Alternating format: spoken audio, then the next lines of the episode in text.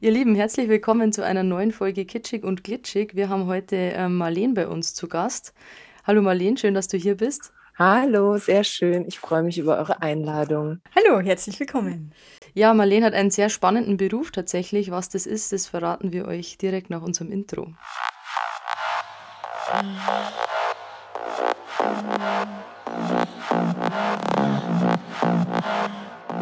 Herzlich willkommen zu Kitschig und Glitschig, euer Podcast über lesbischen Sex. Von und mit Biene, die früher lange Zeit dachte, je verrückter die Frau, desto besser der Sex und selbst ein bisschen lachen muss, wenn sie behauptet, dass das lesbische Chart nur ein Mythos ist. An ihrer Seite Bibi, die pragmatische, whisky-liebende Karrierefrau, die in der richtigen Stimmung gerne auch mal eine Open-Air-Tanzfläche mit einem lauschigen Liebesnest verwechselt.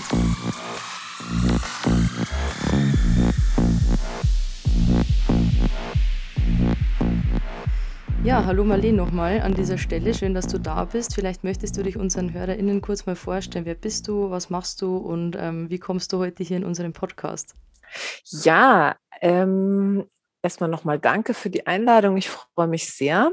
Ich sehr bin gerne. Christina Marleen. Ja, ich lebe und arbeite in Berlin äh, und bin seit über zehn Jahren Vollzeit Sexarbeiterin und Sex-Educator und auch Autorin in Berlin. Und ich ähm, beschäftige mich im weitesten Sinne mit den Themen ähm, bewusste Sexualität, kreative Sexualität, Konsens, also Einvernehmlichkeit, BDSM und ich bin Bondage-Expertin. Und okay, ich biete wow. meine ja, und ich biete meine Dienstleistungen für alle Geschlechter an. Ich habe mich aber eben auf äh, Frauen spezialisiert, weil ich finde, dass Frauen einfach mehr noch die Chance und die Möglichkeit und das Glück haben sollten, sexuelle Dienstleistungen in Anspruch zu nehmen. Und das tun sie.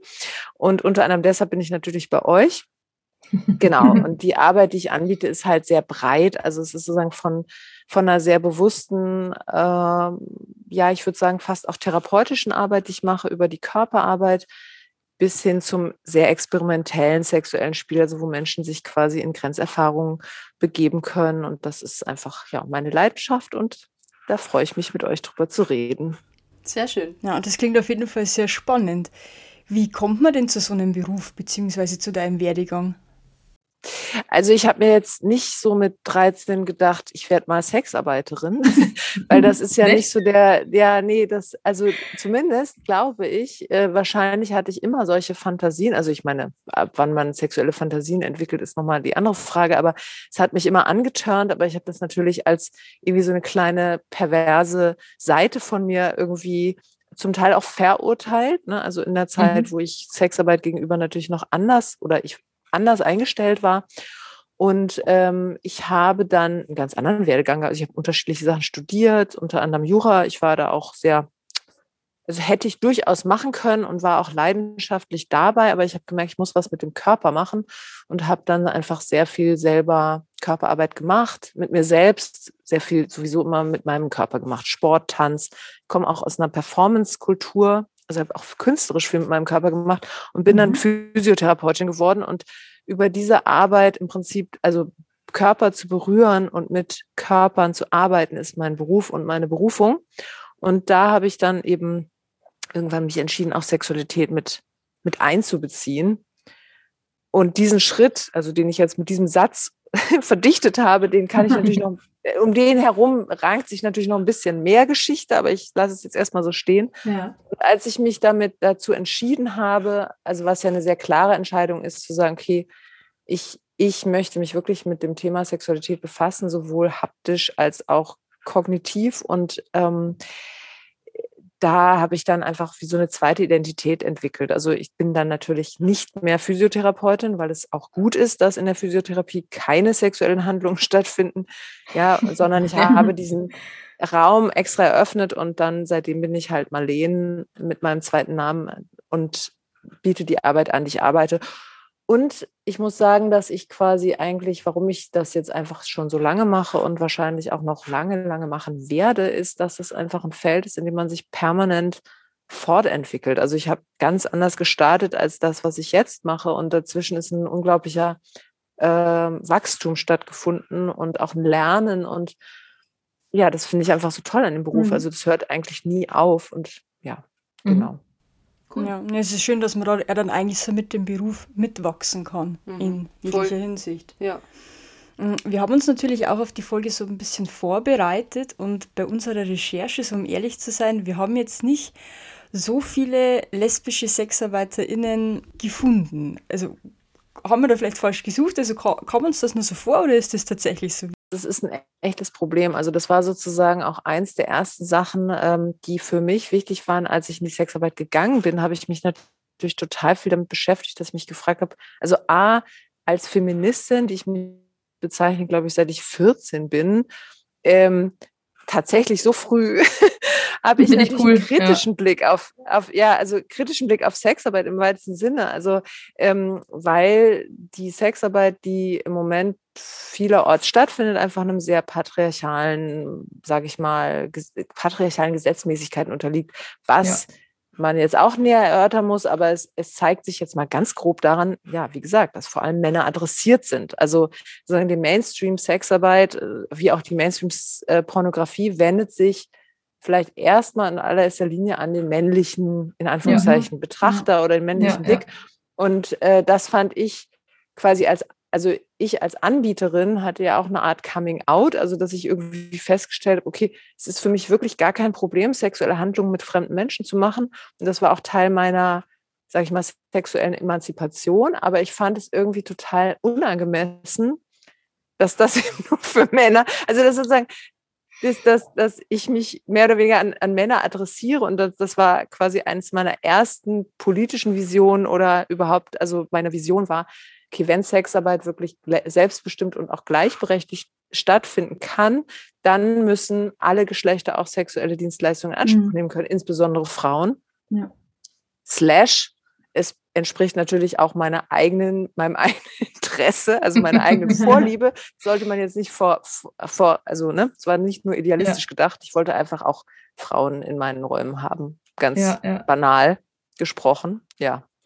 Genau, und das war quasi, also ja, und eure Frage war ja, warum gibt es das nicht so viel? Damit habe ich mich natürlich auch viel befasst. Also das eine habe ich ja schon gesagt, dass das sozusagen Mainstream-Sexarbeit schon einfach sehr patriarchalen mhm. Gesetzmäßigkeiten unterliegt.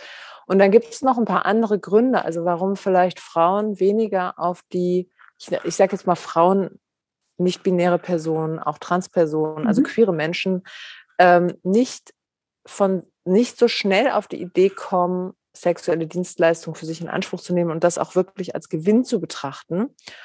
Und ähm, da gibt es, glaube ich, auch viele Gründe für. Also eins ist, ist eben das Narrativ, also die Erzählung, die wir haben über Sexarbeit. Da ist eine missbrauchte oder eine, mhm. eine mhm. gedemütigte Person, die sich zur Verfügung stellen muss. Mhm. Und natürlich wollen wir als, also als Frauen oder queere Menschen nicht teilhaben an einem missbräuchlichen System. Ja, ja. Aber das, also, wenn, und wenn man das außen vor lässt, irgendwann verstanden hat, ach nee, ist ja echt so, dass SexarbeiterInnen das echt zum, also gerne machen oder einfach selbstbestimmt praktizieren und auch wirklich wissen, was sie tun und das auch gerne tun.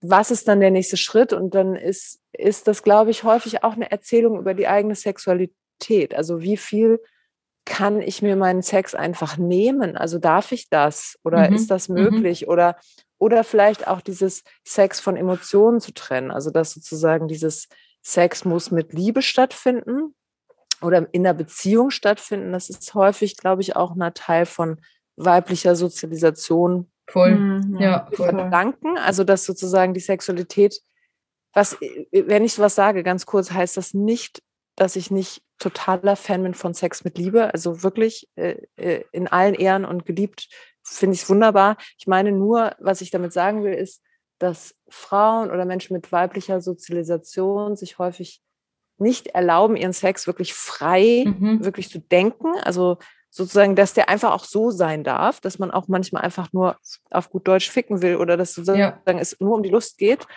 und äh, dass das ein Grund ist und also letzter, also ein Aspekt ist sicherlich auch finanziell. Also das, deshalb habe ich auch auf meiner Webseite das quasi gesagt, Frauen oder queere Menschen verdienen strukturell immer noch weniger als Männer. Und ähm, in, insofern ist es auch eine Frage der finanziellen Ressource, vielleicht.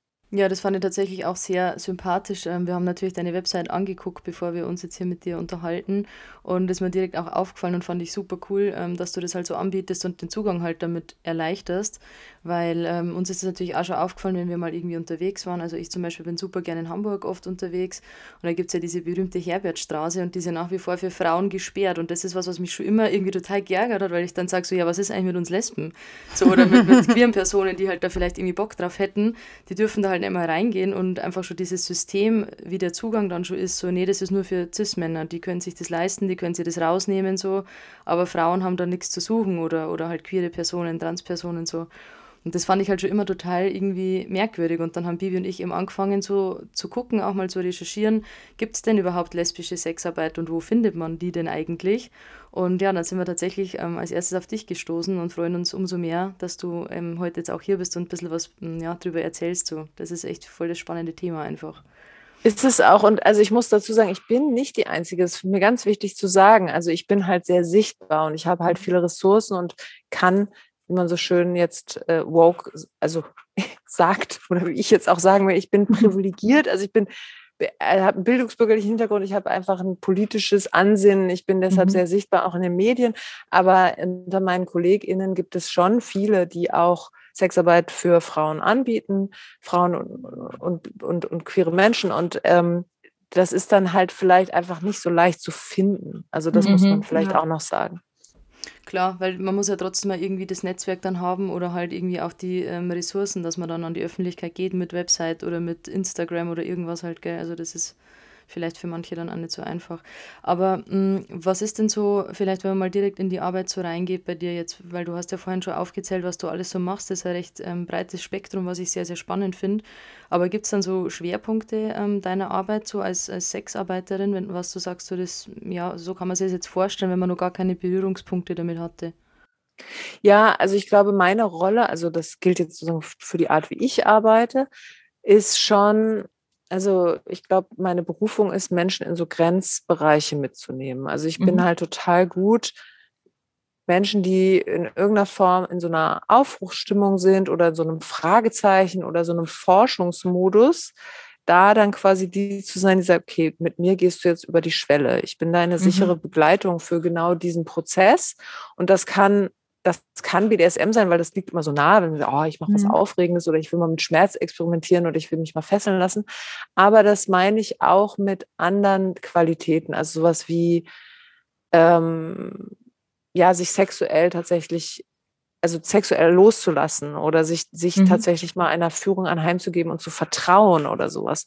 Das ist, ist natürlich kein Versprechen, das ich machen kann. Ich könnte ja nicht in einer Sitzung jetzt gleich alle psychischen Probleme lösen von jemandem, vielleicht irgendwie, also, weiß ich nicht, über 20 Jahre ein Problem hatte, beim, also loszulassen und beim Orgasmus, also einen Orgasmus mit einer anderen Person zu haben.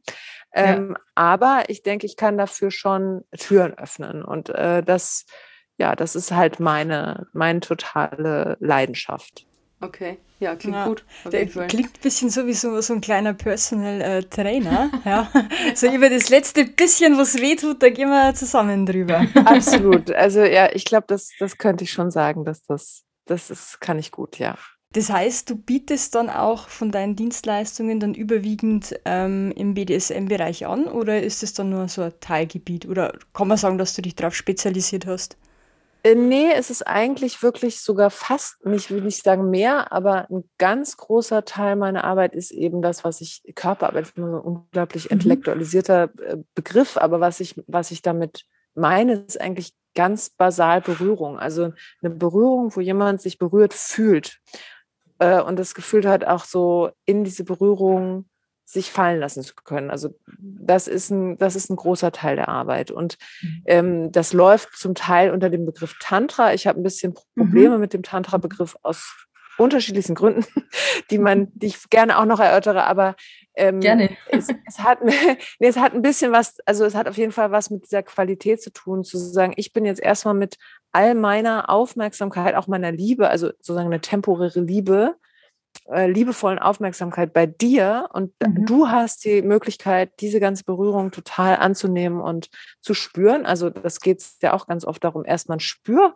Raum zu haben. Also die mhm. Zeit zu haben, Berührung anzunehmen und zu spüren, was sie mit dir macht, weil das ist eine, in den meisten, sage ich mal, gegenseitigen sexuellen Begegnungen ja nicht der Fall. Da sind dann so viele Faktoren, so wie, wie bin ich jetzt gerade und gefällt das, was ich mache, der anderen Person und wie sehe ich aus und ist es geil genug und also all diese Stressfaktoren, die beim, sage ich mal, normalen Sex whatever normal ist, aber so äh, stattfinden, ja. die dürfen, die dürfen da mal sein, mhm. gelassen werden und die Person hat die Zeit und den Raum, sich vollständig auf sich zu konzentrieren. Und das ist auch ein Lernraum, weil in dem Raum, also wenn man sich die Zeit nimmt, das zu spüren, habe ich daraus natürlich große Erkenntnisse, die ich dann auch wieder in meine Partnerschaft oder in die sexuellen Begegnungen tragen kann, die ich sonst habe. Das klingt auf jeden Fall super spannend. Ähm, wie ist denn das jetzt, wenn ich jetzt so als potenzielle Kundin auf deiner Webseite lande zum Beispiel und ähm, ich interessiere mich jetzt dafür und möchte bei dir so eine Session buchen? Also wie läuft es denn ab? Wie ist da so was muss ich tun, wie ist der Buchungsprozess, wie nehme ich Kontakt mit dir auf, ähm, also wie, wie funktioniert das? Also ich habe eine recht umfangreiche Webseite, wo man sich halt auch über die Sessions ähm, äh, informieren kann und dann schreiben mir Menschen E-Mails, meistens so ein bisschen mit, ja, wo stehe ich gerade, was ist meine Fragestellung, auch meine Lust. Also es muss ja nicht immer ein Lernen Gebiet sein. Es kann auch mhm. einfach nur purer Hedonismus oder eine geile Fantasie oder irgendwie, also ich brauche es jetzt mal irgendwie hart oder ich brauche es ganz zärtlich. Also irgendwie, ne, so ein bisschen, was ist eigentlich, worum geht's? Und mhm ähm, dann äh, haben wir Kontakt und ich, ich lese re relativ schnell daraus, ist das jemand, der wirklich zu mir gehört, also in Anführungszeichen, oder werde ich diese Person vielleicht großzügig an eine Kollegin weiterleiten, weil das nicht mein Schwerpunkt ist. Also mhm. ich bin zum Beispiel nicht so gut in krassen Demütigungsspielen. Das ist einfach nicht so mein Ding, aber ich kenne ein paar Leute, die das richtig toll machen oder, oder, oder, ja. Und mhm. wenn ich das sozusagen merke, dann sind wir im Kontakt und ähm, es gibt dann irgendwann einen Termin. Und natürlich gibt es auch hier bei mir noch Gespräche dazu. Also wenn jemand hier ist, gibt es erstmal ein Gespräch über das, was jetzt eigentlich Thema sein soll und ähm, was die Voraussetzungen sind. Auch natürlich ein Safety-System. Also ihr habt ja die Folge über BDSM gehabt, wo mhm. das gut ähm, ausformuliert war. Also dass es Safe Words gibt und all das. Mhm. Ähm, ja, genau. Und dann machen wir, fangen wir an. Okay. Wie lange dauert dann ungefähr so eine Session?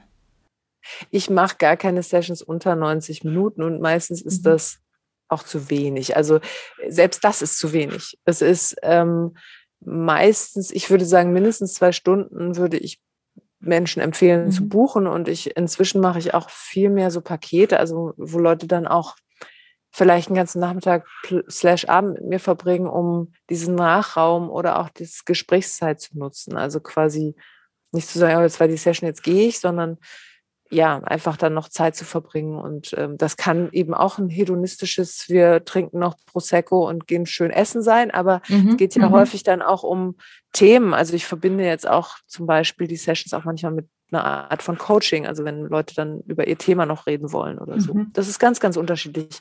Also ich meine, das Spezielle an mir oder meiner Arbeit ist vielleicht, dass ich jetzt mittlerweile auch wirklich viel im, sage ich mal, Coaching-Bereich arbeite. Also dass Menschen mit Themen zu mir kommen.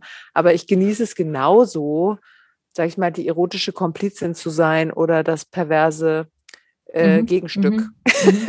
mhm. oder eben, also ja, also das, ne, die, diese reine Genusssession sind auch total, also das heißt auch, die sind einfach super.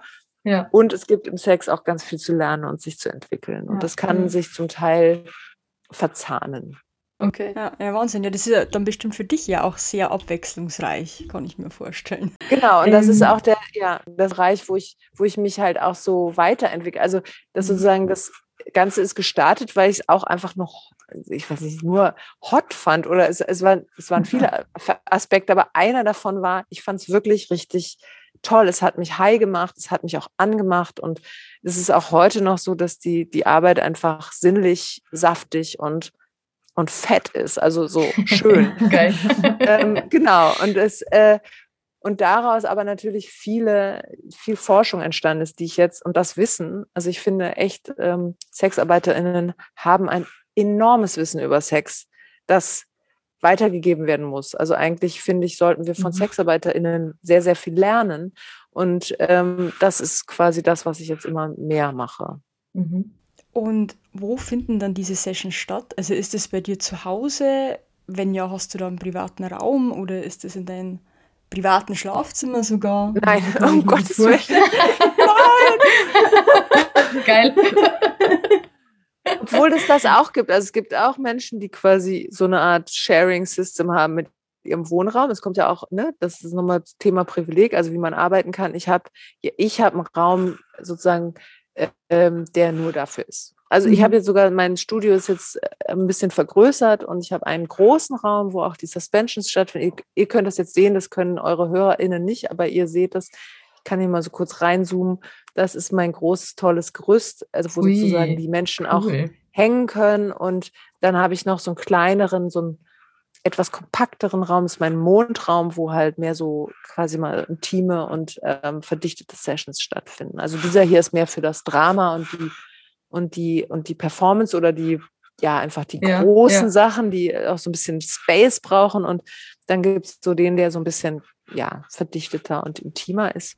Und das genieße ich sehr. Sieht auf jeden Fall sehr, sehr äh, cool aus. Hast du das dann alles selber irgendwie aufgebaut oder hast du da die SchreinerInnen deines Vertrauens, die dir das da reinziehen? Ich bin, nein, ich kann das leider, ich kann das gar nicht. Ich kann andere Sachen sehr gut, aber das, äh, ich mag gerne Menschen mit so Bau, mit so Anzügen und die so hämmern und so. Das finde ich ganz toll, wenn die dann um mich rumlaufen. Und ja, da schicken wir mal unsere Theresas vorbei, die mögen doch das auch Genau, ja, die haben auch so Vorschlaghammer und so Zeug. Die ja, ja, auch total raus. Also, ja.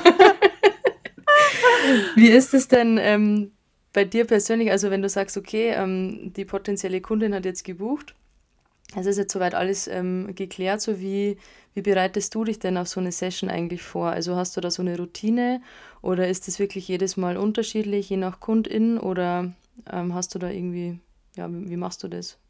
Also es kommt ja darauf an, was die Person möchte. Also wenn es sozusagen, wenn ich weiß, es geht jetzt wirklich so was, dass ich in den Fetischbereich oder auch mhm. BDSM-Bereich, dann, dann ich wärme mich schon auf, auch geistig, also weil dann hat es ja vielleicht was zu tun mit einer bestimmten Fantasie oder einem Szenario und das muss ich ja vielleicht dann auch einfach mit den Props, also so die Dinge, die ich dafür vorbereite und auch das Mindset, mhm. äh, als wenn jemand sagt, ich möchte einfach in eine, was weiß ich, körperliche Forschung gehen, dann schalte ich eher mein sensitives, empathisches, äh, warmes Ich an. Also das mhm, ist natürlich okay. immer, mhm. immer, immer dabei. Also dieses sensitive, warme Ich, aber das kommt dann vielleicht in einem anderen Gewand, wenn ich als Domina auftrete. Mhm. Ja. Ähm, und nee, also es, tatsächlich so dieses, den Raum zu präparieren und mich auch zu präparieren, ist dann so eine Art rituelle Zeit für mich, mich einzustimmen auf diese Session. Und ähm, ich glaube, ich gehe selber auch immer ein bisschen mit in so eine Trance rein. Also ich gehe sozusagen selber immer mit hinein. Ich bin mhm. immer voll Teil von dem, was passiert. Mhm. Und ja, und brauche dann danach auch so eine Zeit, mich wieder zu entrollen oder das sozusagen auszu ähm, auszuleiten, sage ich es mal mhm. ganz energetisch, ja. So ein bisschen mhm. Spiri bin ich ja auch, aber ja, also es ist tatsächlich ist cool. so. Also ja. ja. man braucht, man braucht so ein bisschen äh, mhm. tatsächlich so eine Reinigung von so einer Session, um zu sagen, okay, das war jetzt das und jetzt bin ich wieder ich. Mhm. Und äh, da habe ich so meine Methoden und da äh, hat auch jede, jede Person, die, also ich wünsche eigentlich jeder Person, die Sexarbeit arbeitet, aber die auch jede Person, die überhaupt mit Menschen arbeitet, Methoden dafür, weil du, man muss sich ja auch ein bisschen schützen. Also quasi was gebe ich rein und was lasse ich auch alles an mich ran. Und da braucht man so ein paar Methoden. Voll, voll, ja. Gab es denn schon mal irgendwie was, wo du sagst, ähm, vielleicht Erfahrungen oder Sessions, die du schwer wieder losgeworden bist bei deinem nachträglichen Reinigungsprozess? Also gibt es manchmal Dinge, die dich dann nachhaltiger beschäftigen oder wo du sagst, das war jetzt irgendwie, weiß nicht, berührend oder ja, also dass Dinge berührend sind, das ist eigentlich Alltag und das ist auch wahnsinnig schön. Also das muss an sich nicht kleben, sage ich mal. Ähm, es kann, es gibt eine, also es gibt eine ganze Reihe von Dingen, die natürlich über zehn Jahre, wo ich dachte, das ist jetzt ein bisschen too much. Und das ist häufig dann, wenn die Grenzen verschwimmen oder jemand vielleicht über das hinaus, was ich eh schon gebe, was sehr großzügig ist, also ich gebe ja eh viel von mir, darüber hinaus noch was will. Mhm. Und das ist manchmal nicht ganz klar. Also das ist sozusagen nicht der, der, das muss nicht immer so ein ekliger Cis-Typ sein, der mich angrapscht. Also das ist sozusagen die direkteste Form und die gibt es auch. Mhm. Aber es gibt auch manchmal so emotionales Grapschen, also so ein bisschen über diese Grenze hinaus, ähm, was weiß ich, was von mir persönlich zu wollen oder zu fragen oder ähm, und das ist manchmal gar nicht so leicht rauszufinden, auf welcher Ebene das stattfindet. Also das ist mhm. manchmal, dass ich dafür auch ein paar Tage dann sogar brauche, also selbst jetzt noch, dass ich frage, okay, was, was ist denn da jetzt kleben geblieben und warum werde ich das nicht los? Mhm. Ja, also kann ich mir vorstellen, weil ähm, tatsächlich ähm, haben wir uns ja auch ähm, im Vorhinein, als wir uns darüber unterhalten haben, was wir dich fragen wollen, ähm, stand da auch die Frage auf dem Zettel, wie gehst du mit StammkundInnen zum Beispiel ja. um? Also wie, wie grenzt man sich da ab? Weil es gibt ja bestimmt welche, die zu dir öfter kommen oder über einen langen Zeitraum und dann hat man ja natürlich trotzdem also eine Art persönliche Bindung bestimmt zu den Kundinnen. Wie, wie macht man das, dass das trotzdem professionell bleibt oder dass man sich da irgendwie emotional nicht reinziehen lässt? Das ist zum Teil äh, super unkompliziert. Also okay. gerade, also ich habe viele Stammkundschaft so und das ist äh, zum Teil wirklich dann, wenn, dann, wenn eben genau der Deal funktioniert. Also der funktioniert dann, wenn jemand genau das mit dem auch satt ist, was ich zu geben habe. Also danach glücklich absieht und sagt, super, ich hatte, ich hatte einen total guten Nachmittag mit Marleen und deshalb geht es mir jetzt besser und mhm. es bleibt also das heißt nicht, dass es oberflächlich war oder, oder wir, also es gibt sind zum Teil auch Freundschaften. Also ich bin da halt sehr, ähm, da arbeitet jeder anders, aber ich bin zum Teil auch, also manche KlientInnen von mir wissen auch wirklich was von mir, weil ich, also weil die mich über Jahre kennen und die kriegen auch mit, wann es mir schlecht geht und so. Das ist für manche andere Sexarbeiter ein totales No-Go. Also das würden mhm. die nicht mhm. machen, weil die halt so eine mhm. richtige krasse Trennung haben. Aber ich krieg, also das ist nicht meine Art zu arbeiten. Ich kann ist so. Ähm, aber ja, also ähm, es gibt zum Teil auch Kundschaft, wo das vielleicht dann irgendwann verschwimmt. Und da muss ich tatsächlich auch eine Grenze ziehen. Also wenn ich merke, jemand engagiert sich da über Gebühr und das, da kommt dann auch eine andere Emotion bei rüber, dann werde ich da Grenzen setzen. Mhm. Ja, ja, ist klar. Also es ist natürlich auch, also wenn das es ist natürlich auch vorgekommen, dass sich Menschen in mich verliebt haben. Also über die Zeit ist das häufig vorgekommen. Mhm. Und das ist irgendwie auch okay. Also ich habe dafür ja Mitgefühl insofern, als dass die Arbeit, die ich mache, ja wahnsinnig berührend ist, tatsächlich. Also sie ist intim, sie ist berührend und, und das, das kann einfach sehr nah an dem Zentrum liegen, wo man dann quasi so in so einen mhm. Rausch kommt der Gegenseitigkeit. Und ich, ich pflege damit sehr gefühlvoll umzugehen, also im, im Sinne, dass ich das nicht, dass ich die Leute dann nicht, denen ich noch zusätzlich das Gefühl vermittle, dass sie deshalb scheiße sind, also weil ich ja weiß, was das auslösen kann. Mhm. Es sei denn, sie werden übergriffig dabei. Das ist, das ist ein ja. No-Go. Ja. Und das mhm. passiert natürlich schon auch. Und da muss ich richtig Grenzen setzen. Ja, okay. Kommt es dann oft vor, also dass Kundschaften von dir Grenzen über, überschreiten, wo du sagst, nee, das geht jetzt nicht mehr? Nee, das, also ich glaube, ich bin inzwischen, und das lernt man ja auch, also all das, was ich jetzt gerade erzählt habe, diese feinen Unterscheidungen und zu verstehen, mhm. oh, das ist jetzt, das ist creepy, aber ich kann noch nicht mal ganz genau sagen, woher es kommt. Das kann ich jetzt natürlich viel schneller sagen als noch, was weiß ich, am Anfang mhm. meiner Arbeit. Und mhm. ich glaube, dadurch habe ich auch immer mehr so ein, ich nenne es immer meine Teflon-Schicht. Also ich, ich weiß irgendwie, ja, ich weiß einfach, Leute spüren, wie weit sie gehen können und dann machen sie das auch. Das ist, ähm, auch so ein Domina-Skill. Also du gibst den Menschen die Grenzen und sie finden es eigentlich toll. Also, mhm. Menschen finden es häufig sehr toll, begrenzt zu werden oder Grenzen zu spüren und dann bleiben sie da auch, wenn sie nicht völlig, mhm. also wenn da nicht irgendwie ein echtes Interesse ist, genau immer über die Grenze zu gehen. Ja, absolut. Wie ist es denn? Ähm, man hört ja oft von den, ähm, ja, von so Regeln, was man darf oder nicht darf mit SexarbeiterInnen. Ähm, so Küssen zum Beispiel steht ja oft irgendwie ganz weit oben bei, das geht gar nicht, sondern das ist quasi sexuelle Dienstleistung und das darf nicht zu intim werden. Wie ist es bei dir? Also küsst du KundInnen oder ist das bei dir mit dabei oder eher nicht? Also, das ist ja auch so lustig, weil das, das ist ja so, so ein voll der Mythos, ne? Also, dass Prostituierte nicht küssen, so Pretty Woman-Ding und so bla. ja, wahrscheinlich, ähm, ja. Und das ist, ja, und das stimmt auch auf, also eben, äh, nur ganz kurz, es gibt natürlich die ganze, ein ganzes Genre, wie heißt das Genre? Also eine ganze Sektion in der Sexarbeit, die heißt Girlfriend Experience und natürlich wird dort geküsst. Also das mhm. ist ganz klar Teil der Dienstleistung. Aber ich muss selber sagen, dass äh, für mich Küssen tatsächlich eine Art von Grenze ist, die ich nur bedingt, also da muss es schon stimmen. Also es ist nicht so, dass ich es gar nicht mache, aber ähm, da muss es schon stimmen. Also das ist sowas, was ich mir vorbehalte. Also mhm. ich, ich habe ja als eh nicht so einen Katalog von Oralverkehr, Analverkehr, blub, also so, sondern ich vermiete ja mehr oder weniger meine Zeit und damit auch meine in dem, in dem Moment gültigen Grenzen. Also ich gehe immer nur so weit, wie es für mich in dem Moment passt. Und das ist tatsächlich von Person zu Person recht unterschiedlich. Okay. Ja, kann ich mir gut vorstellen tatsächlich, weil ich persönlich empfinde Küssen als was sehr, sehr Intimes und ähm, ja, also kann ich nachvollziehen, dass du sagst, du behältst es dir vor, der Situation ähm, dann anzupassen. Ähm, aber was gibt es denn dann, weil du hast ja vorhin gesagt, du verkaufst so Pakete quasi. Was, ähm, also was kann man sich darunter vielleicht vorstellen? Was ist so in den einzelnen Paketen so ungefähr drin? Oder vielleicht erzählst mal von zwei oder drei, damit sich die HörerInnen äh, so ein bisschen ein Bild machen könnten, wie sowas abläuft. Ja, also das kann eben eine Session sein und danach einfach plaudern, chillen oder auch noch was. Also es kann sozusagen einfach eine, eine ausgedehntere Zeit ist mehr Raum, um nochmal tiefer zu gehen. Also irgendwas, was vielleicht noch im Nachgang kommt und dann äh, kann es auch nochmal körperlich werden oder man chillt einfach oder es gibt wirklich was zu bearbeiten. Also das, das sind ganz unterschiedliche Faktoren. Also kommt halt darauf an, was die Person möchte und braucht oder auch was sie von mir will. Also manche mhm. verbringen einfach gerne Zeit mit mir.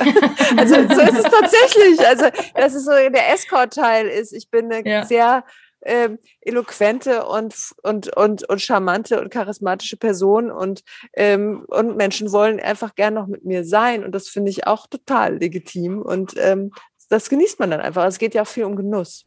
Ja, voll. Ja, nee, kann ich nachvollziehen. Mhm. Ja. Gab es dann auch schon mal gefährliche Situationen für dich in so einer Session? Nee, für mich eigentlich noch nie. Also ich finde es auch immer wieder erstaunlich, dass ich so wenig Angst hatte. Also das, äh, das ist vielleicht, weil, also Angst war noch nie so richtig was, was mich so sehr begleitet hat weiß ich nicht, ob es daran liegt, dass ich bin halt 1,83 groß und recht trainiert auch. Also ich mache auch dieses erotische Ring und so. Aber mhm. natürlich ist mir klar, dass ähm, ich im Zweifel, also einer cis-männlichen Person, auch sogar wenn die kleiner sind als ich, kann es sein, dass ich denen unterlegen bin. Also das ist mhm. einfach so. Ich habe mhm. jetzt auch keine Kampfsporttechniken in dem Sinne. Ich bin halt körperlich versiert, aber ich bin nicht, bin jetzt keine ja, Kampfsportlerin und ähm, aber irgendwie ist noch nie was passiert. Also ja. Aber spannend, vielleicht ähm, ja, hängt das echt damit zusammen, wenn du sagst, du kennst Angst so als Gefühl auch recht wenig oder so, dann strahlst du das vermutlich einfach auch nicht aus. Und ich habe schon die Erfahrung gemacht, wenn Menschen irgendwie sowas ja, ausstrahlen. Fühlst, ja, vor allem wenn du es fühlst, dann strahlst du es halt genau, auch aus. Genau, wenn du halt das schon so, wie du sagst, so diese natürliche, diese Domina-Skills mit dem Grenzen setzen, da haben die Leute wahrscheinlich dann halt auch irgendwie wirklich so dieses natürliche, diese natürliche Hemmschwelle die dann auch nicht zu überschreiten. So. Ja. ja, und ich denke auch, also da auch nochmal zurück zum Privileg, also dass es sehr, sehr viel damit zu tun hat. Also dass sozusagen in dem Segment, in dem ich mich bewege, was ja schon auch ein, ähm, ja, im weitesten Sinne Luxussegment ist, ähm, Menschen mich kontaktieren, die einfach hohen, auch also Respekt haben vor dem, was ich mache oder auch sich dafür was versprechen, während Menschen, die prekär arbeiten, natürlich auch viel mehr, also noch viel mehr als ich jetzt vom Stigma betroffen sind. Also dass sozusagen die Abwertung Sexarbeitenden gegenüber die dann auch trifft. Also Sexarbeitende sind unverhältnismäßig mehr von sexualisierter oder überhaupt Gewalt betroffen und mhm. das liegt durchaus am hohen Stigma, also sozusagen mit der kann man es machen oder ich weiß nicht, ja. was, also ne, was sozusagen in den Kopf von Tätern passiert, aber das kann man einfach statistisch so festhalten, ist ja auch nachvollziehbar. Und dass jemand, der quasi vulnerabel ist, also eine Person, die wenig Ressourcen hat und auch wenig weiß über sich oder über ihre Rechte und die auch nicht gut verteidigen kann, weil sie in Abhängigkeiten lebt, anfälliger ist und deshalb auch dann ja einfach leichter äh, Opfer von Gewalt wird. Das, das muss man einfach schon so festhalten. Es ist jetzt nicht so, dass ich sage, es ist alles easy peasy in der Sexarbeit. Mhm. Da bin mhm. ich mir sehr, sehr bewusst äh, über die Position, in der ich arbeite und von der ich auch profitiere. Und ich würde eigentlich jeder Person der Sexarbeit natürlich wünschen, dass sie so sicherer, sicheren Arbeitsplatz hat wie ich. Ähm, und das ist leider nicht der Fall.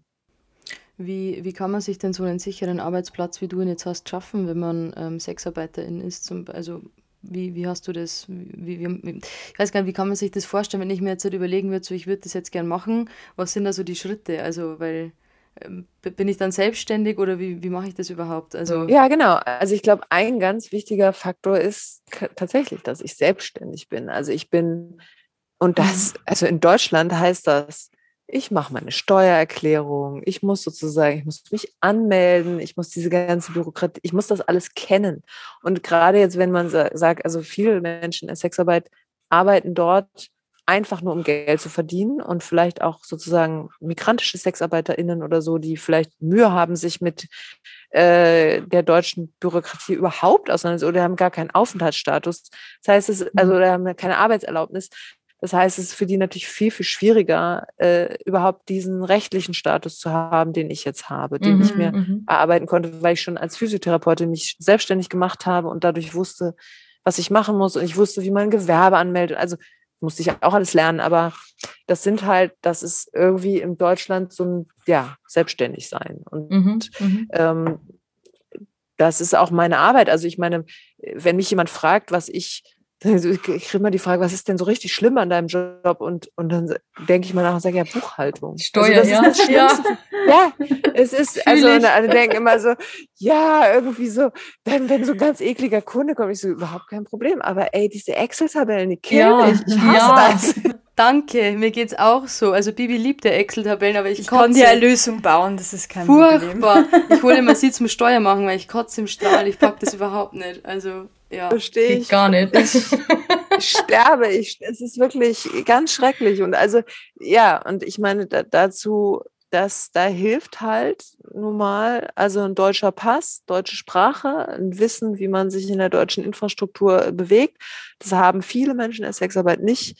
Ähm, das ist schon mal das eine. Und ähm, ja, und dann eben auch also sozusagen, wenn man sich selbstständig macht, und das gilt ja für jedes, dann brauche ich all die anderen, ich muss ja mein Marketing selber machen, ich muss meine Anzeigen selber schalten. Also diese ganze, wie kommen denn Menschen überhaupt auf mein Angebot? Das muss sich ja mhm. auch Grafikdesignerinnen mhm. sich das fragen, wenn sie nicht angestellt arbeiten wollen äh, oder ITler. Also das ist dann austauschbar. Und diese ganze Arbeit, ähm, ja, die muss ich machen. Also das ist viel mehr Arbeit als die aktuellen Sessions. Und ja, ich voll, bin ja dann voll. auch noch, also ich schreibe ja dann auch noch oder ich mache Sachen politisch und da ist man schon echt beschäftigt mit. Also ja, ja. ja. Glaube ich. Gibt es eine Art ähm, SexarbeiterInnen-Netzwerk, ähm, wo man sich irgendwie gegenseitig hilft oder irgendwie solche Dinge austauschen kann, wie wenn ich mich jetzt gar nicht auskenne mit Gewerbeanmeldung zum Beispiel, dass man sich da gegenseitig irgendwie hilft? Also gibt es sowas oder? Ja, ja, auf jeden Fall. Also es gibt Hydra e.V. schon seit über 30 Jahren. Das ist sozusagen ein Verein äh, für SexarbeiterInnen und wird zum Teil betreut von Sozialarbeitenden, aber eben auch von selber von Sexarbeiterinnen. Und da gibt es sowohl Einstiegs- als auch Ausstiegshilfe und auch so Peer-to-Peer. -Peer, ähm, Projekte, also wo Menschen dann auch in die Bordelle gehen und die Menschen aufklären dort über Safer Sex. Ich meine, meistens muss man mhm. Sexarbeiterinnen nicht aufklären über Safer Sex, aber who knows, also oder andere Sicherheitsgeschichten. Ja, ja. Und äh, ja, aber die haben auch wirklich gezielt eine Einstiegsberatung, weil das eben ja tatsächlich viele Menschen gibt, die so ein bisschen diese Fantasie haben mhm. und die Realität einfach noch mal ein bisschen anders ist. Das muss ich einfach auch wirklich sagen, obwohl ich ja, ja. bestimmt ethisch von mir damit ja auch lebe. Aber ähm, genau, und dann gibt es noch den Berufsverband für äh, sexuelle und erotische Dienstleistungen. Der hat sich 2013 gegründet und da gibt es auch viel Netzwerkarbeit. Cool. Super. Also es gibt, ja, gibt viel so auch international. Es gibt also überall natürlich, also in fast allen Ländern gibt es irgendwie eine, eine Hurenbewegung, also weil mhm. ja auch die legale Situation überall unterschiedlich ist. Also das gehört übrigens auch noch dazu, als du mich gefragt hast. In Deutschland ist Sexarbeit legal. Und das ist quasi mhm. überhaupt die Grundlage, dass ich so einen sicheren Arbeitsplatz habe. Also ich habe, mhm. mhm. so wie ich jetzt bin, bin ich so rechtlich selbstständig. Einfach eine Selbstständigkeit, ich bin solo selbstständig. Ich habe sogar bei der Corona, bei der Corona-Krise dieses Geld gekriegt für Solo-Selbstständige, ja. Und wenn cool. jetzt aber, ja, wenn Sexarbeit kriminalisiert wäre, dann würde ich natürlich ständig unterm Radar mhm. rumtauchen und irgendwie versuchen, das zu machen, obwohl es nicht geht. Mhm. Und damit ist ja wahnsinnig viel Energie gebunden ja. und mein ganzer Arbeitsplatz wäre viel unsicherer. Also das ist mhm. nochmal mhm. noch ein ganz wichtiger Aspekt. ja, und es gibt sozusagen in fast allen Ländern ähm, Bewegungen, also von Sexarbeitenden, die zum Teil einfach gegen die Kriminalisierung ankämpfen oder so wie hier einfach für mehr Rechte noch mhm. kämpfen. Hm, wie ist es jetzt so angenommen, eine Kundin hat bei dir eine Session gebucht und an dem Tag ist er jetzt so irgendwie so gar nicht nach Sex, ja. ähm, de, was magst du da? Ja, also das ist, das ist ein, also das ist ein Akt der Professionalisierung, den ich auch hatte, als ich Physiotherapeutin ja. war, hatte ich auch keine Lust, immer zu arbeiten. Also es ist einfach dann mein Beruf und ich habe meine Form, mich damit dann also es dann zu tun, also und fake mhm. it until you make it. Also dann ja. machst du also es ist, ich, ich kann diese professionelle Haltung einnehmen fast in jeder Lebenssituation. Natürlich gab es Ausnahmesituationen, wenn, was weiß ich, man hat einen Unfall oder jemand ist gestorben oder dann sage ja, ich natürlich Sessions ab. Aber mhm. ähm, äh, so dieses sozusagen allgemeine Unlustgefühl kann ich durch eine professionelle Haltung überwinden. Ja, das sollte man so Scheibe abschneiden, ne? Von dem Fake it till you make it zum Montag ja. im Büro. Ja. Versuche einmal funktioniert nicht so gut. So trotz Migräne. Ja, hey. ja echt so. Ähm, du hast vorhin ja schon mal erwähnt, dass du ähm, ja, so ein bisschen coachingmäßig auch tätig bist und dass Leute bei dir halt Grenzen überwinden können, auch im Sinne von sich fallen lassen oder mal ähm, einen Orgasmus mit einer anderen Person zum Beispiel zu haben. Ähm, wie ist das? Hast du vielleicht Tipps für Personen? Weil wir bekommen tatsächlich oft die Fragen, mhm. ähm, ob wir nicht mal eine ganze Folge drüber machen könnten, über halt Menschen, die nicht zum Orgasmus kommen was sollten lieber eine Folge machen, wie man zum Orgasmus kommt. haben wir ja tatsächlich ja, wir. schon. Aber was wären da deine Tipps? Also hast du Tipps oder wie, wie gehst du da an die Sache dann ran oder wie, wie kannst du solchen Personen dann helfen? Ja, also ich bin, ähm, ich würde immer als erstes fragen, ob die Person, also ich, ich glaube, es ist tatsächlich sehr unterschiedlich, ob Personen gar nicht zum Orgasmus Orgasmus kommen, also auch mit sich nicht, mhm. oder ob sie mit anderen Personen nicht zum Orgasmus kommen, weil das sind wie, also in meiner Erfahrung, meiner praktischen Erfahrung jetzt, wie zwei sehr unterschiedliche Gruppen. Also häufig schildern diese Leute, die sagen, ich kann alleine gut kommen, dann auch, wie begeistert sie davon sind. Also, dass sie sagen, das, da können sie das alles so machen, wie sie wollen, mhm. und es fällt mhm. ihnen aber dann sehr, sehr schwer, das zu kommunizieren, also irgendwie in Kontakt zu gehen damit dass sie in eine Hingabe gehen oder dass sie dann auch loslassen. Das ist häufig nochmal ein anderes Thema als die Menschen, die einfach auch mit sich selbst und mit der Erregung nicht in diesen, sag ich mal, also über den Berg kommen, sage ich mal. Ja, also dann ist es auch nochmal unterschiedlich, ob Menschen gar nicht in eine Erregung kommen. Das ist aber mhm. eher nochmal selten. Also mhm. das würde ich sagen, ist seltener, als dass Menschen dann quasi einfach, ich sage ja, über diesen Berg nicht kommen. Und mhm. ähm, da sind das ist super ein Riesenthema. Also ich kann dazu jetzt nur so ein paar Sachen sagen. Und ich bin mhm. ja auch keine Sexologin oder Sexualforscherin in dem Sinn, also im medizinischen oder ja, ich ja. kann aus der Praxis ganz viel sagen. Gerne. Und aus der Praxis, also, also aus der Praxis würde ich sagen, hat es, ist es so banal oder das sagt man so oft, aber es hat wirklich was mit dem Kopf zu tun. Also das quasi, ich glaube, dass dieses Moment über den, ist ja wie so ein über den, über die Klippe fliegen. Also ja. quasi ja. so ein über so ein, ah, ich gehe, ich gehe hier und mhm. dann und dann dieses wow, also mhm. ähm, einmal über die Klippe schießen und halt sagen, wow, ich fliege und gleich springe ich ins Meer. Also und das ist ein Moment, der hat wirklich, das ist fast auch spirituell ein bisschen, also mhm, dieses Moment voll. von Loslassen in dem Moment, das ist auch eine Kopffrage. Und es hört sich jetzt immer so an, als müsste man einfach nur irgendwas anders denken. Aber ich glaube, es geht ganz viel über noch, noch tieferes Loslassen, also die tatsächlich diese Trance noch mehr mhm. verstärken. Also, und das fängt viel früher an. Also die Frage, ob jemand wirklich vertraut mhm. und in dem Raum auch weiter vertraut, auch wenn die Person sich löst. Also es ist ja quasi Vertrauen ist ja was sehr Erdiges. Also das muss ich ja erstmal grounden. Ja. Und das zu fühlen, während ich mich löse. Ich glaube, da hängt irgendwie was. Mhm. Häufig. Also ja. ich kann es jetzt nicht anders beschreiben, ja. Ja, aber ich finde, es war voll gut beschrieben mhm. tatsächlich. Also sehr bildhaft, ich war voll dabei. Biene ist schön zu mir gesprungen. Bin schön zu mir gesprungen. ich fliege auch mal gleich mit, ja. Wie ist es denn, ähm, weil du ja gesagt hast, das ist ja irgendwie so, man bildet sich ja laufend fort während der Arbeit irgendwie so wahrscheinlich ähm, ja mit den Kunden gemeinsam, mit den KundInnen, mit sich, mit den Sessions, die man vielleicht erweitert, aber gibt es tatsächlich so eine Art Fortbildungsmöglichkeit im klassischen Sinne, wie jetzt Bibi für ihre Excel-Tabellen am Anfang ihrer Ausbildung hatte? Excel-Kurs 2.0. gibt es sowas äh, für SexarbeiterInnen oder ist das eher schwierig? Also es gibt inzwischen äh, Domina-Ausbildungen und es gibt ähm, sicherlich, also wie gesagt, diese Peer-to-Peer-Geschichten. Es kommt ja eben auch auf den Arbeitsplatz an, welche Skills man braucht. Ne? Ähm, also als Domina muss ich total viel wissen. Also ich muss wirklich ähm, ja, einfach um safe arbeiten zu können im BDSM-Bereich und auch meine Bondage, alleine, was ich für Bondage-Seminare ausgegeben habe. Also äh, das, das muss man einfach auch nochmal kurz, also was sozusagen die, die Stundenpreise betrifft, ja, bei, bei Rechtsanwälten oder äh, würde man das, stellt man das nicht in Frage, aber in dem Fall ist es tatsächlich eine hohe Qualifikation, die äh, ich zum Beispiel habe und auch viele Kolleginnen haben. Ähm, und dann gibt es auch im Tantra-Bereich, also um das Wort nochmal zu benutzen, aber mhm. oder in der sex sexologischen Körperarbeit, also da gibt es sehr, sehr viele Fortbildungen oder Ausbildungen, die man machen kann, was Berührungsqualitäten betrifft oder Massage oder eben auch, ja, tatsächlich die Forschung nach Erregung oder wie funktioniert das, wie jemand erregt wird. Also es gibt da sehr, sehr viel eigentlich.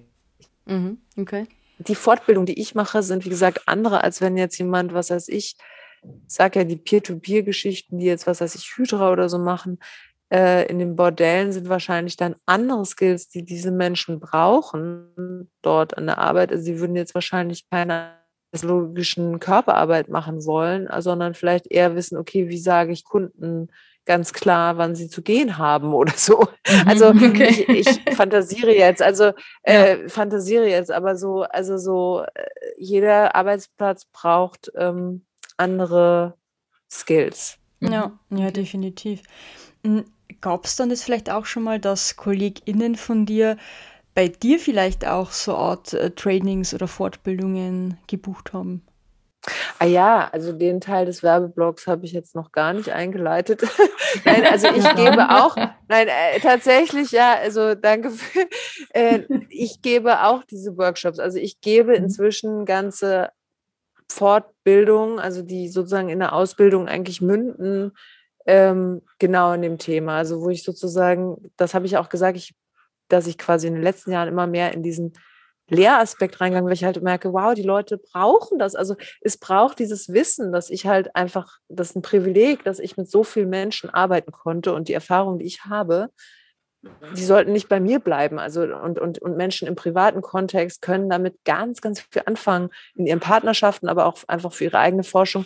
Oder Menschen machen dann sowas ähnliches wie ich und können es dann wieder weitergeben. Und deshalb äh, unterrichte ich das auch. Also mhm. eben genau dieses, diesen Aufbau eigentlich auch von so einer wie erde ich mich im Körper, wie finde ich meine Grenzen, wie kommuniziere ich meinen Sex, wie kommuniziere ich, was ich brauche, aber auch was ich nicht möchte. Ne? Also das, mhm. damit mhm. fängt es an und ähm, wie komme ich in sinnlichen Kontakt, wie fange ich an, meinen Körper zu genießen, wie wecke ich meinen Körper auf als sinnlich erotisches Resonanzbecken und dann auch wie ähm, ja wie gehe ich weiter in der Forschung über ja mehr experimentellen Sex und was ähm, was will ich noch erleben, was ich gar nicht kannte und vielleicht doch toll finde, obwohl ich nicht es nie von mir gedacht hätte. Wie, wieso ist das mit dem Tantra-Wort so? Da muss ich jetzt tatsächlich nochmal einhaken, weil ich habe hier nämlich so ein Buch im Regal stehen, das heißt irgendwie Tantra für Genießerinnen Stimmt, oder so. Das, haben wir ja. irgendwann mal so, das kennst du auch noch, gell? Ja.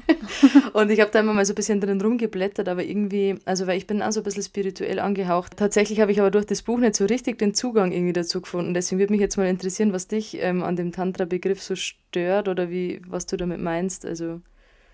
Ja, also bevor ich das mache, will ich vielleicht noch erstmal die Lanze brechen, auch fürs Tantra, weil ich finde es wirklich toll, dass die Tantra-Szene es geschafft hat, quasi das Thema Sexualität und auch eine bewusste Sexualität, also nicht nur den Rammelsex oder dieses, mhm. oh, wir gehen mal irgendwie dieses Rotlichtviertel oder mhm. wir gehen mal zu Beate Use oder so, zu holen in die im weitesten Sinne bürgerliche Mitte. Also dass sozusagen auch Menschen die quasi so Bürojobs haben und irgendwie so ganz normale Berufe sagen können, ich gehe dieses Wochenende in Tantra-Seminar und das ist irgendwie inzwischen so, okay, das macht man mal, wenn man sich mhm. um seine sexuelle Kultivierung kümmern möchte und dafür gibt es da auch echt viel Arbeit. Ich habe vielleicht ein bisschen ein Problem damit, ähm, ich habe ein bisschen Mühe damit, mir äh, Tantra ist eine Kultur, die über tausende von Jahren pass her passiert ist, in einem anderen Kulturkreis. Das heißt, ich habe maximal wenig Wissen darüber, was jetzt quasi von dem, was mir da gelehrt wird, wirklich Tantra ist, was Indisches, ja, äh, mhm. oder irgendwie das sogenannte Neotantra, das heißt irgendwelche Westler, die Fantasien darüber haben, was Inder irgendwann mal gemacht haben. Also ein bisschen, also das finde ich schon mal ganz ein bisschen nicht ganz ganz unproblematisch, weil so cultural appropriation mäßig. Und dann ist es halt häufig auch so, also ich mache schon einen Unterschied zwischen Spiritualität und Esoterik. Also ich muss nicht über alles so einen Schleier legen und, und das dann immer so ganz so heilig machen und aber damit ganz viel auch wieder verschleiern. Also mhm, das mhm. passiert eben oft, auch wir sind alle ganz achtsam, wir sind alle voll im Flow und dann passieren da aber irgendwie eigentlich auch so Sachen, die so nicht okay sind und dann sagen wir alle, es war voll die Energie da und das finde ich manchmal schwierig. Ich will mhm. das jetzt mhm. nicht allen Tantrikern unterstellen, aber mir ist es leider passiert. Mehr in okay. der Tantra-Szene, muss ich dazu sagen, mehr in der Tantra-Szene als jemals in der BDSM-Szene. Also in der BDSM-Szene sind Menschen sehr klar und sehr präzise damit, was sie machen und mhm. wollen und wie sie damit safe umgehen und dort eben häufig nicht. Aber das ist mhm. vielleicht auch nur meine persönliche Erfahrung. Naja, und das, was ich wirklich schwierig fand, immer waren sozusagen die Geschlechterrollen. Also, dass da immer so ein, ich kenne ganz wenig Tantra-Kurse, wo dann nicht gesagt wird, ja, also wir haben noch Frauenplätze frei. Und ich denke, was ist denn bitte ein Frauenplatz? Mhm. Ein Frauenplatz heißt dann irgendwie, es gibt mehr Männer, die sich angemeldet haben und die sollen doch alle ihr Weibchen kriegen. Und da kriege ich schon wirklich, da rollen mhm. sich mir die mhm. Fußnägel mhm. hoch. Also ja. ich habe, also mit. das, ja, es geht gar nicht. Also eben, ja, das also negiert ja völlig, also alle queeren Sexualitäten, sowohl Identitäten als auch Orientierung. Und ähm, ein queeres Tantra gibt es auch und da gibt es schon Leute, die das aufbrechen. Und das wäre ja eigentlich auch eine tantrische Idee, die ja non-dual ist, aber meistens ist die Praxis super heteronormativ. Das ja. muss man einfach sagen. Ja, und das okay. nervt mich und ähm, ja, das muss ich nicht haben. Aber ähm, ich finde halt schon, also ich mag ja das Rituelle daran, also und auch die, ähm, ich mache selber, ich bin ja auch Yoga-Lehrerin, also ich, ich, ich, ich mag es, fokussiert in einen Raum zu gehen und, und dem dann auch eine, ähm, es ist einfach eine, eine Technik der Fokussierung und auch dem Energie geben. Also Aufmerksamkeit ist ja nichts anderes als Energie und auch ein Gefühl, also das Sacred, dass es sozusagen heilig ist und zwar jetzt nicht heilig abgehoben im Sinne der Kirche, sondern mir ist etwas heilig und ich kann einen Raum so gestalten, dass ich dem so viel Bedeutung gebe, dass er dann auch intensiver ja. wird. Ja. Und das ist auch Wesen des Tantra oder der Tantra-Rituale und das ist das Letzte, bevor ich jetzt hier so lange rede, ist diese unglaubliche Wertschätzung. Ja, also es gibt sowas, so, so eine ganz grundsätzliche Liebe zu dem, was da gerade passiert oder so eine tiefe Annahme dessen, was gerade passiert und nicht zu glauben. Also das finde ich ist eine der Hauptkrankheiten, die wir gegenüber Sex haben. Ist, es muss immer geil sein. Mhm, also Gott, ja. das ist was für ein Stress. Also, sondern dass sexuelle Energie alles Mögliche sein kann. Und ich kann auch erstmal ganz lange in so einem Forever Space rumliegen, der, der so vielleicht erstmal asexuell wirkt und aus so einer ganz tiefen Entspannung kommt dann eine ganz andere Erregung oder eine andere, auch eine andere Lust. Mhm. So, und dafür braucht es eine Offenheit. Absolut. Ähm, vielleicht noch ähm, ja, eine etwas ähm, privatere Frage, wenn du mir die noch gestattest oder halt allgemein gesprochen äh, aufs Privatleben bezogen. Wie ist es denn, du warst ja bestimmt schon in Beziehungen während deiner Arbeit oder bist es vielleicht. Ähm, wie wirkt sich denn so die Arbeit von, von einer Sexworkerin aufs Privatleben aus? Also wie, wie gehen PartnerInnen damit um, wenn du Sex mit anderen Menschen hast? Also wie kommuniziert man das? Wie, was macht das emotional? Wie, wie läuft das so ab? Ja, das ist sehr, sehr unterschiedlich. Also ich finde die Frage total gut und auch sehr berechtigt.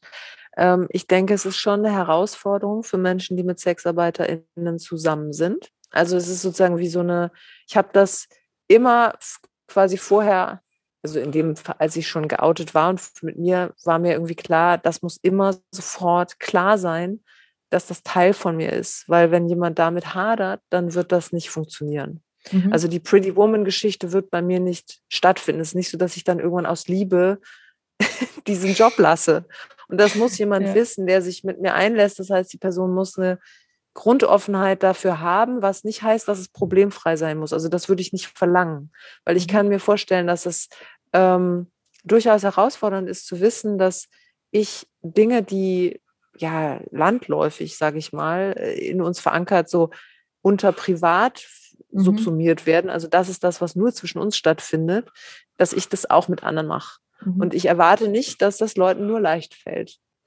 Ähm, aber ich wünsche mir dann halt einen offenen Austausch darüber. Also ich kann schon dabei sein, wenn jemand damit Probleme hat und das mitfühlend begleiten und auch immer wieder versichern, you are my only one. Also das, mhm. äh, du, mhm. du bist es wirklich, du bist ja. die Person meiner Wahl. Und bitte äh, nimm das als meine größte Wertschätzung, dass du mich beim Zähneputzen beobachten darfst. Also ja, das, ja. Äh, das ist dann wirklich eine Form von Intimität, die nochmal eine ganz andere Wertigkeit hat. Du siehst mich in dicken Socken und wenn ich schlecht drauf bin. Also das ja, ist sozusagen der, mein größtes Geschenk an dich. Das ist privat. Das ist wirklich privat. Und, ähm, und auf sexuelle Handlungen bezogen gibt es dann, dann natürlich schon auch Absprachen oder vielleicht sowas, wo, wo ich auch vielleicht beweisen oder sagen kann, das bist wirklich, du bist wirklich die Person, die ich sehr, sehr liebe, begehre und mein einziges bist. Also ähm, da braucht es einfach ein bisschen Kontakt darüber manchmal auch. Ja, sehr schön äh, zusammengefasst, finde ich. Also, ja. Ja, es, es ist halt einfach ein Teil von dir. Also deswegen glaube ich, ist es halt, also kann ich mir dann vorstellen, dass es dann für etwaige PartnerInnen einfach dann also wichtig ist, das so zu akzeptieren. Ja, absolut. Ja. Ähm, ja, also spannendes Thema auf jeden Fall. Ich glaube, wir könnten jetzt noch stundenlang mit dir hier so weiter plaudern. Ja, aber mit definitiv. einem Blick auf die Uhr, ähm, glaube ich, müssen wir langsam leider zum Ende kommen. Aber wir haben tatsächlich noch eine kleine Abschlussfragerunde für dich vorbereitet. Äh, kurz und knackige Entweder-Oder-Runde ist tatsächlich das erste Mal in unserem Podcast-Format. Wir dachten, das passt vielleicht ganz gut, weil wir einfach neugierig sind. Ja. Und äh, Bibi wird dir jetzt einfach ein bisschen was vorlesen und du kannst dich dann für eins entscheiden. darfst vielleicht auch gerne erzählen, warum, oder du lässt es einfach so stehen stehen. Okay. Gut. Weißwein oder Rotwein? Weiß. Berge oder Meer? Meer. Also mit Weißwein am Meer sitzen. Ja, das ist äh, sehr schön. ja, voll. Auch so, ja, richtig. In super, Kombi. Genau. Ja, super Kombi. Ja, perfekt. Leder oder Seil? Oh wow, das ist schwer. das Geil, beim Wein sofort. ja, nee, aber Lederseil ist echt hart. Also das finde ich beides so gut. Also Leder, oh, der Geruch und Seil. Ich meine, ja. ich bin, also Seil ist mein Leben. Also insofern sehr schwer. Kann ich ganz schwer sagen. Unentschieden. Ja. Unentschieden, ja. Unentschieden. Okay. Dominant oder Niveau? Ich wahrscheinlich eher dominant. Wahrscheinlich. Wahrscheinlich, ja. äh, Butch oder Femme? Naja, das kommt darauf an, was äh, ist sozusagen das, was ich auswählen würde oder das, was ich bin. Also ich, ich meine, okay, naja, also ich meine, ich bin schon so eine Power Femme. Das kann, äh, ja. ist wahrscheinlich schwer zu leugnen. Und ich habe schon also ein sehr großes Fable für Butch Femme Dynamiken. Kann ich nicht anders sagen. So, so. Ja. Okay. ja, ja, so ist es. Gut zu wissen. Und letzte, Pornofilme oder erotische Geschichten? Äh, ich glaube, ja, dann doch der Porno. der klassische Porno. Geil. Also ich weiß, ich meine, ich habe wirklich beides. Ich bin auch eine echte so Erotik-Poetikerin, total. Also auch in den Sessions, ich liebe das. Aber wenn du mich fragst, wie ich wirklich komme, dann sorry, aber Porno geht schneller. Fühle ich, fühle ich. Bin ich voll d'accord. Das sind doch mal schöne Schlussworte. Absolut. Liebe Marlene, herzlichen Dank, ähm, dass du heute bei uns warst. Äh, es war mir echt eine Freude. Ich denke, der Bibi auch. Ähm, ja, also total. Ich finde es wirklich auch äh, beeindruckend, ähm, wie viele Themengebiete du da umreißt und wie viele Facetten du ja eigentlich da immer an den Tag bringst. Und ja, also Wahnsinn. Meinen höchsten Respekt. An alle da draußen, die jetzt vielleicht irgendwie äh, Lust bekommen haben, eine Session bei dir zu buchen. Wir werden auf jeden Fall Marlene's Seite in unseren Shownotes verlinken. Ähm, ich glaube, dich gibt es auf Instagram, gell? Da heißt du. Christina Punkt oder Unterstrich Marlene. Also genau. genau. Also wir verlinken Marlene auf jeden Fall in unserem Profil, in unseren Show Notes und ähm, ja, schaut gerne mal rein. Ist auf jeden Fall ähm, ja, eine interessante Frau. Jeder, der jetzt noch kein Bild dazu hat, kann sich gerne mal ihre Homepage angucken, der vielleicht neugierig geworden ist und ja. Oder in äh, dieses Buch äh, reingucken, aus dem wir letztens Stimmt, vorgelesen wir haben. Letztes Mal, wir haben dich letztes Mal in mein lesbisches Auge 20 entdeckt und waren ganz happy, weil wir haben, ja, total witzig, wir haben eine Folge aufgenommen, die ist, glaube ich, sogar schon online Ja. über Literatur eben und haben da über mein lesbisches Auge berichtet und dann so beim Durchblättern so, hey, Moment mal, die kennen wir doch. Mit der quatschen wir nächste Woche. Ich Oh, glaube, ich bin sogar in zwei Ausgaben drin. Ach, ich cool. bin irgendwann, ja, ja, doch. Also, ja, Ja, schön. ja, nice. Schön. Gut, dann, äh, liebe Marleen, danke dir ähm, für deine Zeit und deine Offenheit. Es war mir eine ganz große Freude. Also, es war, er hat echt Spaß gemacht. Ich würde mit euch gerne noch länger über Sex und all die Dinge reden. Es geht uns ganz genauso. Ja. Wir, wir können das gern mal in Persona machen. Also leider verpassen wir uns ja bei unserem nächsten Berlin-Trip, sonst hätten ja, wir das uns ist ja sehr schade. gesehen, aber das können wir sehr, sehr gern nachholen. Also würde mich auf jeden Fall oder würde uns auf Mhm. jeden Fall freuen. Ja. Dann, ihr Lieben da draußen, ähm, danke fürs Zuhören und ihr wisst ja Bescheid, ihr findet uns auf Facebook, Instagram unter Kitschig Kitschig Podcast, dürft uns gern äh, euer Feedback da lassen zur Folge und ähm, ja, dann hören wir uns in zwei Wochen wieder. Bis dahin, schöne Zeit. Bis zum nächsten Mal. Servus. Tschüss, Marlene. Tschüss. Ciao. Ciao.